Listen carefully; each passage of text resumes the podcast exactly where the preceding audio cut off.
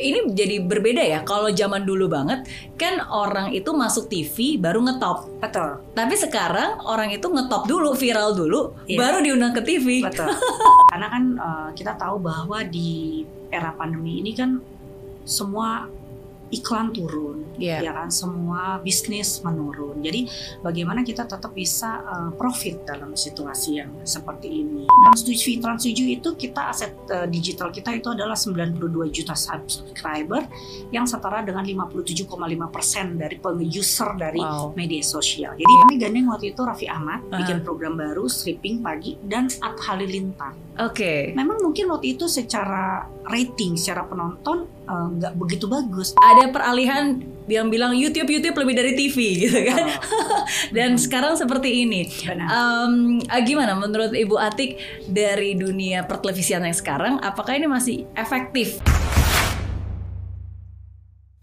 Em, di dunia pertelevisian 30 tahun ya, Betul. Eh, berarti Bu Ati udah eh, merasakan bagaimana ketika dunia pertelevisian menjadi kayak wah TV TV TV segalanya. Terus ada peralihan yang bilang YouTube YouTube lebih dari TV gitu kan. Dan Mhm. sekarang seperti ini. Benar.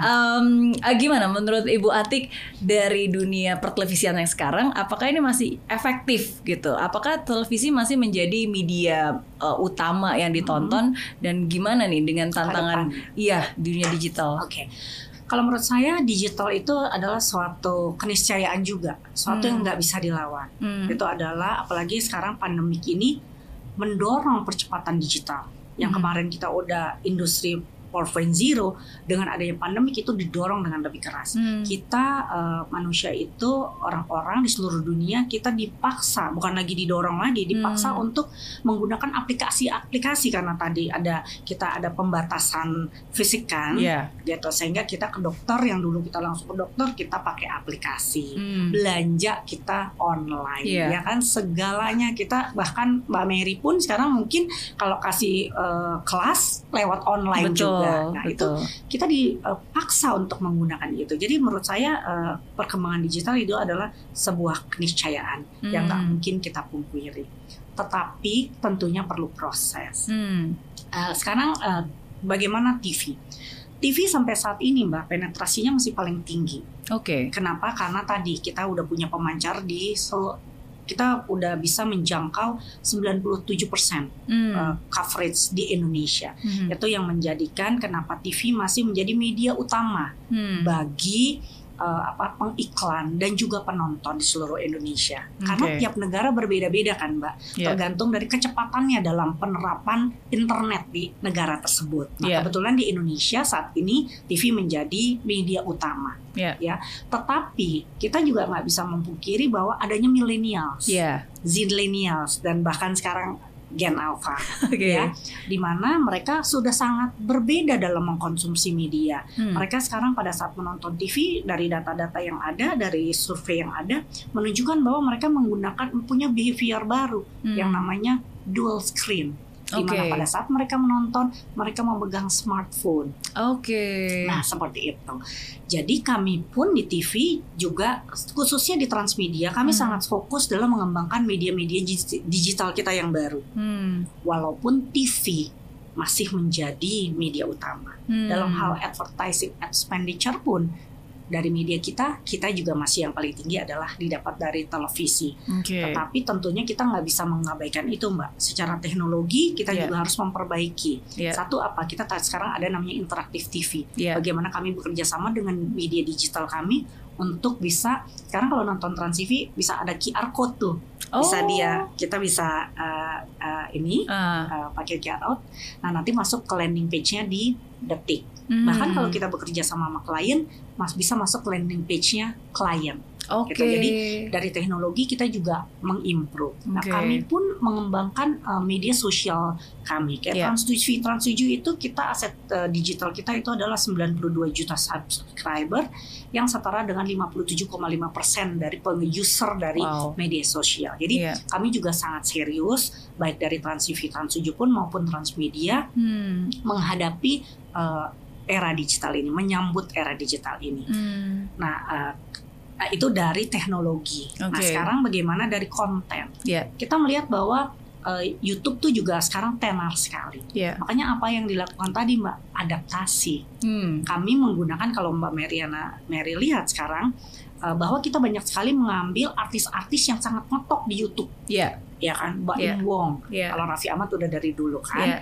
Kemudian ada Andre. Jadi artis-artis yang bukan hanya ngetop di TV tapi punya basis di uh, YouTube. YouTube. yang besar. Itu kita ambil. Hmm. Bahkan kita juga mengadaptasi konten-konten mereka yang di YouTube untuk dijadikan konten TV. Nah itu tadi Mbak. Hmm. Jadi di skala bidang tuh tadi yang namanya adaptasi itu Oke. adalah number one lah, nomor Oke. satu yang harus dikedepankan. Kenapa? Karena kita terus, kita Iya. kan kita nih tiap hari yang ada berubah, berubah dan berubah. Jadi bagaimana adaptasi itu kita lakukan ya. untuk bisa survive bahkan memenangkan kompetisi ini.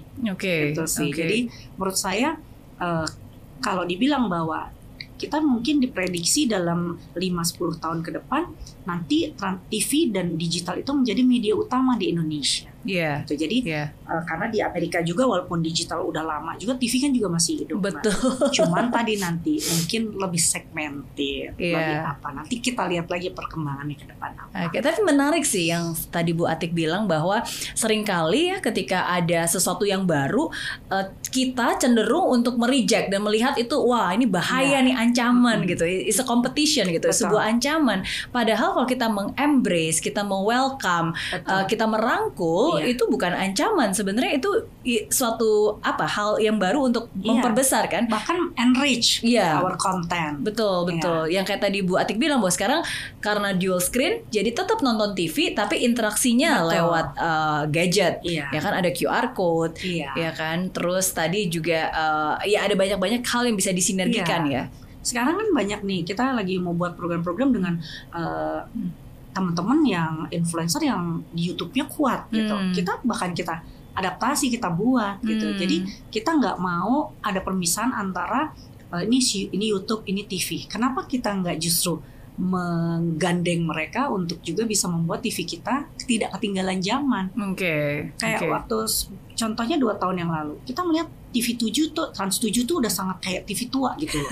Ini ngelihat TV tua. Apa yang kami lakukan? Iya. Kami gandeng waktu itu Raffi Ahmad Ah. bikin program baru stripping pagi dan At Halilintar. Oke. Memang mungkin waktu itu secara rating, secara penonton eh, nggak begitu bagus, tapi membuat image Trans 7 secara keseluruhan menjadi Oh, mudah lebih kembali muda ya, dan di- ditonton oleh tadi milenial, zilenial itu sih. Jadi Hmm. beberapa eh, strategi kita jalankan secara bersamaan di beberapa bidang sehingga menghasilkan sesuatu yang baik. Oke. Ini jadi berbeda ya. Kalau zaman dulu banget kan orang itu masuk TV baru ngetop. Betul, Tapi sekarang orang itu ngetop dulu, viral dulu, Iya. baru diundang ke TV. betul.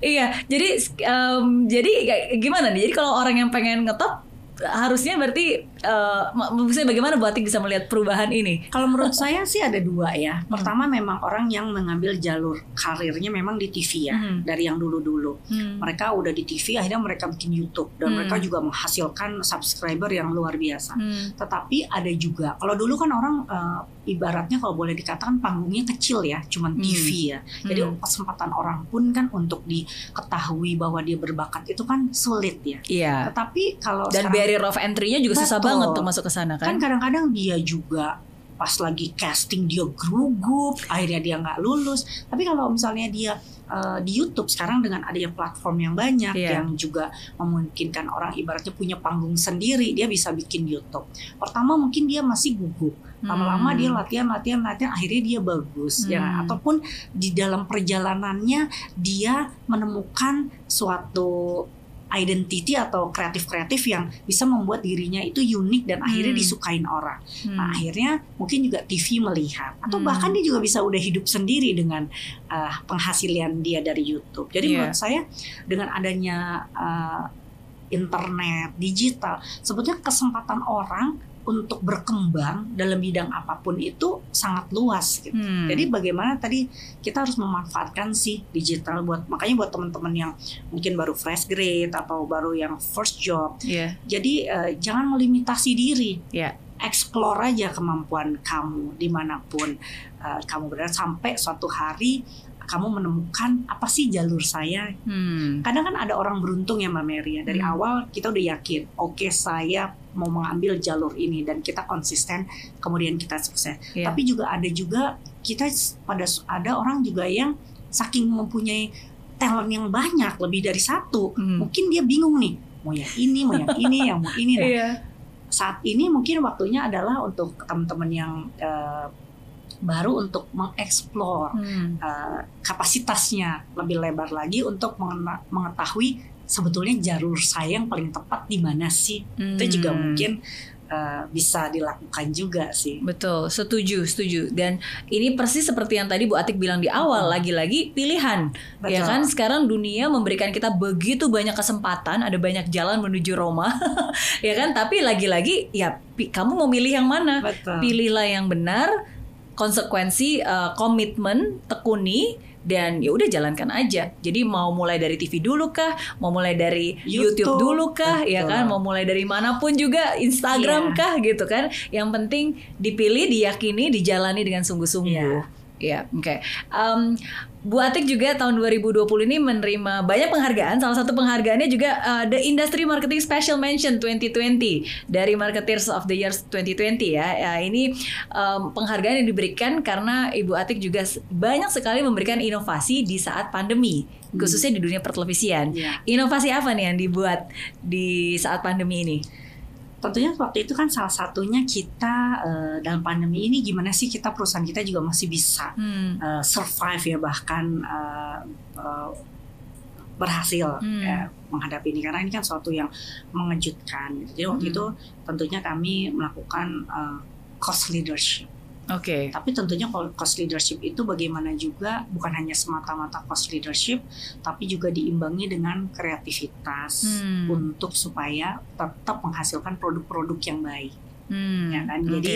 Karena kan eh, kita tahu bahwa di era pandemi ini kan semua iklan turun, Iya. ya kan semua bisnis menurun. Jadi bagaimana kita tetap bisa eh, profit dalam situasi yang seperti ini. gitu. Hmm. Jadi Uh, kalau kita cost leadership saja melakukan cost leadership tanpa creativity, yang ada kita cuman menurunkan kualitas. Hmm. Nah, di sini dibutuhkan bagaimana kita memilih program, Oke. membeli program yang cocok. Tentunya pada saat pandemi itu terjadi perubahan behav- behavior audience yang luar biasa yang Hmm. tadinya tiba-tiba ada penonton anak-anak yang besar, tiba-tiba Hmm. ada penonton laki-laki yang besar masuk di situ Oke. pola orang mengkonsumsi juga media juga berubah. Nah, di situ bagaimana kita eh, kreatif untuk eh, bisa eh, memenangkan kompetisi ini dengan tadi melakukan juga cost leadership supaya kita pada ujungnya tetap eh, profit. Itu sih Iya, yang kami iya. lakukan. Berarti pandemi ini pun di dunia pertelevisian tetap sangat berdampak ya. sangat.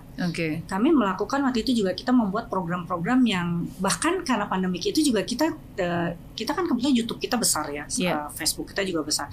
Tapi sekarang pada dimulai di tahun ini kita juga membuat program-program yang tidak ditayangkan di TV, tapi hanya ditayangkan di sosial media Oke. gitu. Itu juga merupakan terobosan karena Oke. juga eh, kita juga kemarin eh, Mbak Mary juga Oh ikut iya, ya di di dalamnya acara ya. Kita Yang juga buat wanita. Ah, Yes, inspirasi, inspirasi. eh, untuk wanita. Nah itu juga salah satunya akhirnya kita dipilih oleh YouTube Hmm. untuk menjadi eh, host dalam eh, acara tersebut. Nah Oke. itu juga karena kita sangat serius mbak mengembangkan Iya. sosial media kita dan mem- membuat program-program yang hanya tayang di sosial media. Oke, Me- eksklusif berarti Betul. ya. Oke, jadi harus pintar-pintar nih mencari tahu strateginya seperti apa Iya. dan harus uh, test and measure ya. Iya, jadi benar. harus dites, diukur, di- kita lihat Iya. lagi, evaluasi lagi apakah Betul. strategi ini Iya. bisa dijalankan Iya. lagi atau enggak. Ya kita juga harus lihat eh, juga kita juga harus eh, harus jadi trendsetter sih mbak harus jadi Hmm. ino- inovator juga gimana kalau bisa jangan TV lain belum jalanin kita udah jalanin duluan gitu Hmm. supaya eh, kita eh, mendapat perhatian yang lebih kan dari audiens Iya, iya, ya, emang DNA-nya Bu Atik nih DNA ini ya, love challenge ya. Iya. Suka tantangan dan always challenge yourself. Ah. Oke. Kalau dari kecil sampai kuliah saya banyak main sih mbak Oh iya, masa sih? saya takut kalau menjadi ambisius akhirnya saya kecewa Hmm. dan eh, akhirnya saya eh, menghalalkan segala cara untuk mencapai apa yang dicita-citakan.